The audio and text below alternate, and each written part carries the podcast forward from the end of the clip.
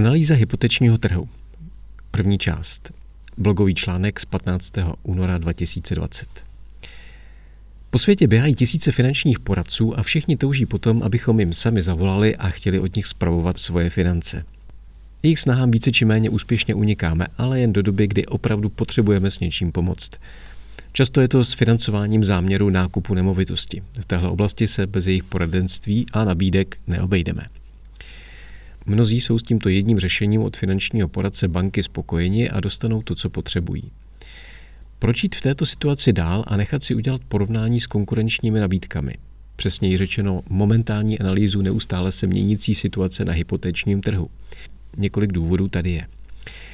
Zaznamenal jsem rozhovor paní Jany a makléře Petra na toto téma a tady vám ho ve dvou článcích dávám k dispozici.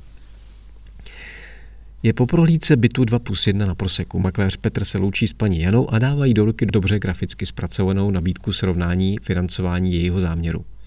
Informuje jí, že jí zavolá jeho kolega, který má tuto věc na starosti. Jana. Počkejte, já si nechci, aby mi někdo od vás volal. Proč bych si měla od vás nechat dělat nějaké srovnání? Petr.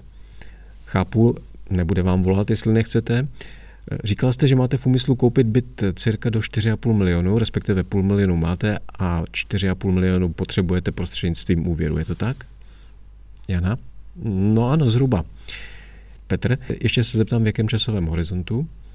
Jana? Nejpozději do konce roku, ale jak říkáme, já mám svoji banku, kde mám už tři roky účet a tam mi samozřejmě nabízí svoje produkty, mám tam i nějaký stavebko a mám tam finančního poradce, který mi dává různé benefity, abych zůstala u nich, tak eh, nechápu, proč bych měla hledat něco jiného přes vás nebo přes někoho. Petr, odpovím, eh, když to vezmeme po řadě, to znamená, vy v té bance, u které máte účet, jste si nechala udělat nějakou nabídku financování, nějaký prescoring, co ta nabídka obsahovala, jakým způsobem byla podaná. Jana? No tak samozřejmě potom skočili, viděli potenciálního klienta, nabídli mi nějaký 2,45% a vypsali mi, co všechno tam budu mít k tomu, pojištění zdarma první rok nebo něco takového. A mně se to celkem líbí, je to bez starostí a nemám pocit, že bych to někde sehnala podstatně líp, a tak proč ještě hledat někde jinde, když mi tam pravidelně chodí peníze a oni prostě o mě mají zájem jako o klienta. Petr, chápu, to je v pořádku, je super, že jste si předem nechala udělat nějakou takovou kalkulaci a pokud se bavíme o nějakém financování 4,5 milionu korun, tak možná proč s náma, nebo proč to jakoby nechat prověřit, vidím v tom takové dvě roviny. Konec první části. Pokračování v další části podcastu.